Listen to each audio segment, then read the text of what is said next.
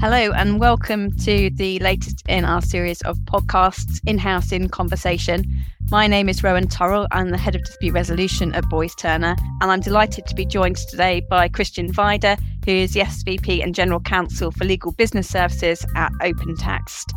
Hello, Christian. Um, thank you very much for joining us today. Hello, Rowan, and uh, thanks for having me. Before we kick off, could you tell us a little bit about what it is that OpenText does, and then we'll find a little bit more about you and uh, what it is that you do? Absolutely. Um, so, OpenText, we call ourselves the information company. Um, and what we do is we power and protect information. Um, in, in a very basic uh, way, um, we allow companies to gather, collect, structure, uh, and use their information in a way that adds value. We call that the information advantage. We're giving companies the opportunity to uh, gain the information advantage. And that includes uh, a, a, lot of a variety of different products. I don't want to go into details uh, because that would probably fill this entire podcast, but that's what we do. We help companies to manage their information. And in terms of your role, what does that look like and what does your team look like? My role is a bit of a hybrid role. Um, I, I, started here a long time ago, and and and we we used to do, do everything um, in in the region. Um, so it's a full service legal department actually in EMEA and APAC. So my team would cover um, all the commercial activities. We cover privacy. We cover employment law matters. We cover uh, uh, uh, any disputes, litigation. It's done locally. Um, we cover corporate matters. It's a little different uh, in North America, where my team is slightly more commercially focused, and we have uh, our own corporate uh, uh department handling corporate matters, IP, and, and employment law in, in North America. So uh, it, it's a it's a bit of a hybrid model, more commercial in North America and full service legal department in the EMEA and APAC. And it is quite a big team that you understand. Um, so we just recently, uh, uh, uh, uh less than a week ago, uh, co- completed our latest acquisition, uh, and that's the acquisition of Micro Focus. So my team now is 110 people, just shy of that, 109 to be precise, um, and and that's based globally in, in, in a good number of jurisdictions. So we have a, a, a really good sized global team now. So effectively, you're running a, a, team that is bigger than many law firms in terms of the uh, number of staff that you're managing. Uh, you could say that, but there are many law firms that are bigger than that. Oh yes, of course. now, how did you come to to get to where you are now? Tell us a little bit about your career progression and your background. I, I started in in the kind of early to mid '90s of the last century. That sounds a long time ago. Um, in private practice, and then uh, kind of in the late 90s, um, I, I went in house as a legal counsel in Germany um, and um, then rose through the ranks in 2000. I've been given responsibility over Germany. 2001 uh, included Israel and Turkey, and 2002 Eastern Europe. Uh, fast forward in 2004, uh, I was offered EMEA general counsel role that was at that time It was a company called Nortel. We had 30 billion at the peak. Uh, so it was a good sized legal department. Um, and we moved to, to England. Then in 2009, they went insolvent. Unfortunately, one of the biggest insolvencies on, on, on the planet. In 2010, I joined another Canadian company that's OpenText. Um, and it was very interesting. Nortel at the peak was 30 billion of revenue and 110, 120,000 employees. When I joined OpenText, it was 700 million of revenue and 3,000 employees. Um, so OpenText has been a wonderful growth story. Um, that's 13 years ago now um, yep. when I joined them. Um, and when I joined, I had four employees reporting into me, and today I have 110. so growth for the company and growth for you there as well. I agree. Yes. And what do you like best about your role? What I like about my role is the variety, um, and uh, the var- variety of working in different legal areas, and the variety to work in different cultures, in different regions, in different countries. Um, one of the things that that I think is really, really important for um, a lawyer working with an international team is um, cultural diversity. We all talk about diversity and we usually refer to uh, gender diversity and, and, and, and racial diversity. But in a legal department, I think cultural diversity is as important as all of these because if you look at the finance world, one plus one is two. One plus one equals to anywhere on the planet.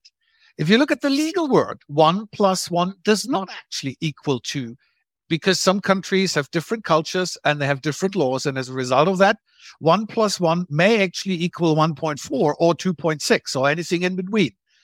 So if you're, as a lawyer, if you um, have that that mindset of accepting different cultures and actually learn from them because there is a reason why in a country like India, 1.1 plus 1 may equal 2.3 rather than 2.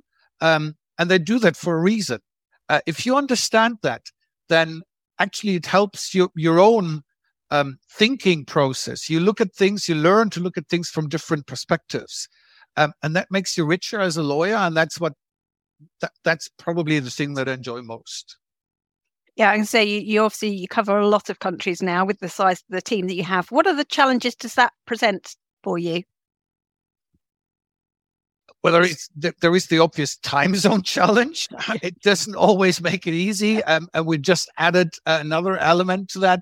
We now got a colleague in New Zealand, which makes it even harder. Uh, we had Sydney hmm. before. That's still workable, but uh, New Zealand makes it even tougher.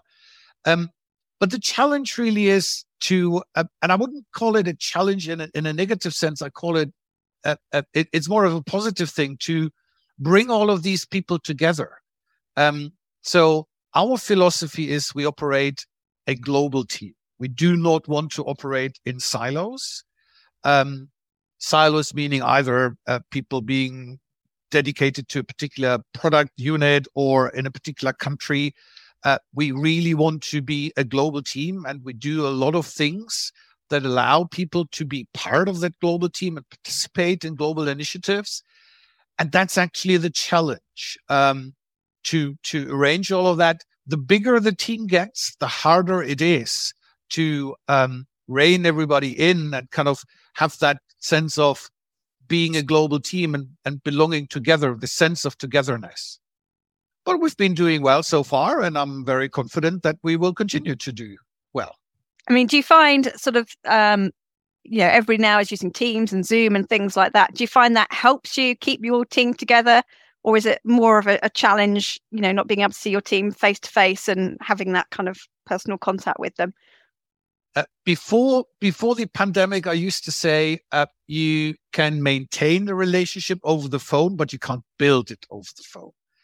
Um, in the in the post pandemic area where we have used uh, used to um, uh, video calls, I would still maintain that I I don't think you can main, you can create a relationship with an individual over a Teams call.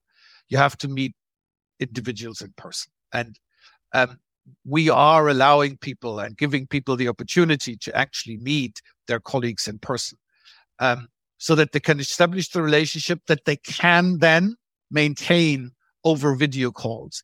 But every here and there, uh, people need to meet each other, particularly if they've not ever seen each other. And we had that experience. We we had a global legal meeting in October of last year, um, and um, over the last two and a half, three years, we had a good number of new joiners. Um, and it was fantastic to see that the people were really happy to to meet in person the the people that they've spoken with so many times on video. Yeah, that's it. So that's that that's the challenge. Yeah. All off to New Zealand for the next meetup. um, maybe not. so, kind of your international growth has sort of expanded as you sort of continued through your role. But what advice would you give to an in house lawyer who's taking on leadership of a, a, function that involves an international team for the first time? Um, the international aspect is the important one. Um, so we're not talking about someone who's taking on a managerial role, but rather someone who's taking on uh, an international managerial role. And that's again different. Understand, try to understand where people from different countries are coming from. I'm a German qualified lawyer. yes, I'm I'm also qualified as a solicitor in the UK, so I understand uh, both systems. Um, but there are other systems on the planet, um, and the very interesting thing is that when when you look at the planet, you have um, the codified legal systems, and they're either Germanic, German law based, or Code Napoleonic based, or you have the um, the the the the the English law based system, Singapore, Australia, um, uh, the US. If you look at those, if you understand the the codified world and the non-codified world, um, then basically you will be able to to understand how things broadly work in most of the countries on the planet. It's a little different when you get to Sharia law in Saudi Arabia. That that's a little different.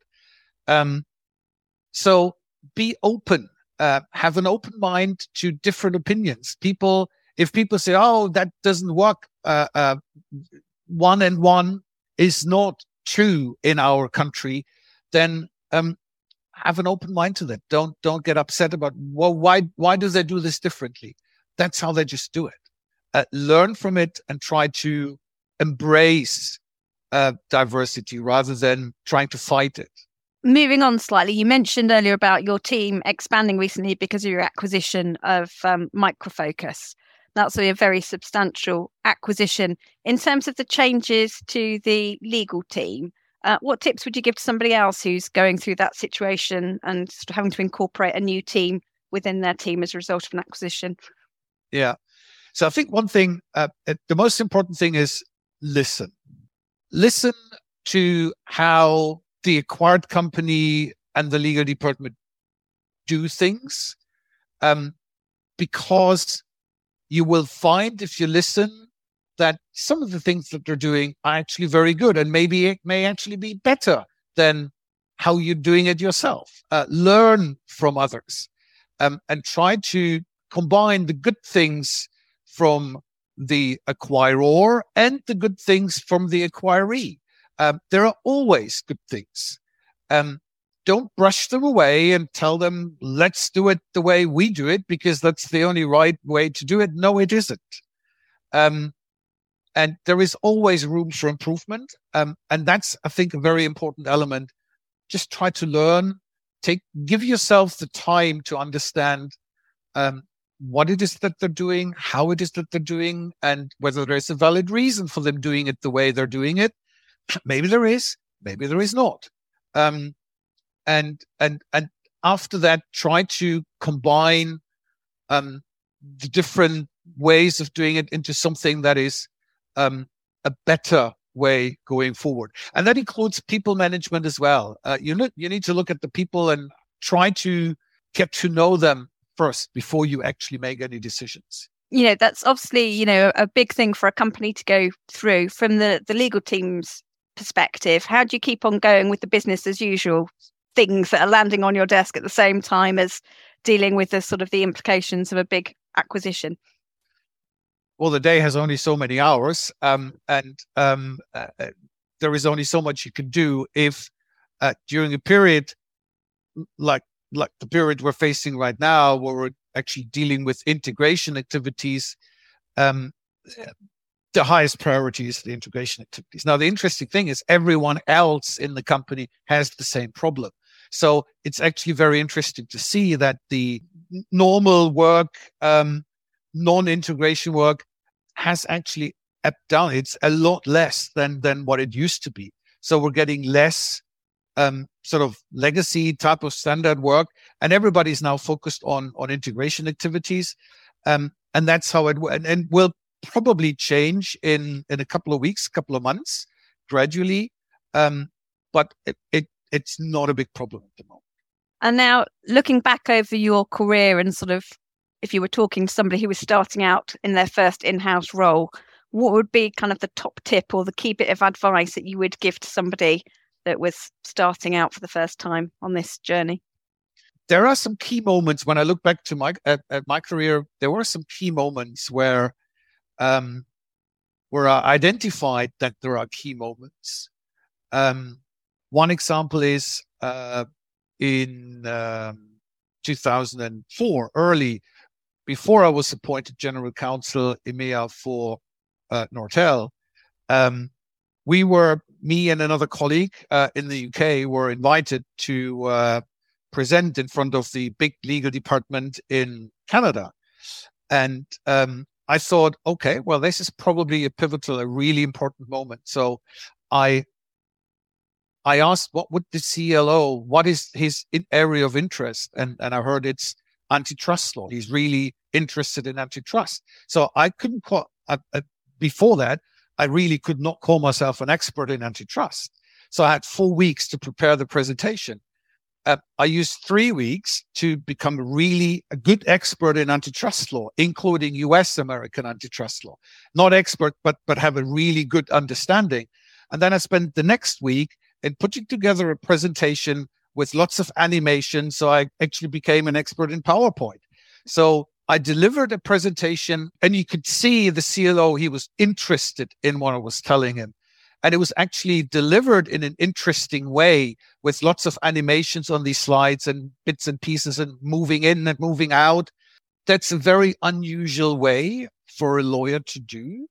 And that is probably the presentation that got me the job in the first place. So identify those moments that are important in your career and then throw everything you have at that. I've been given the opportunity. And if you've been given the opportunity, use it and have an open mind.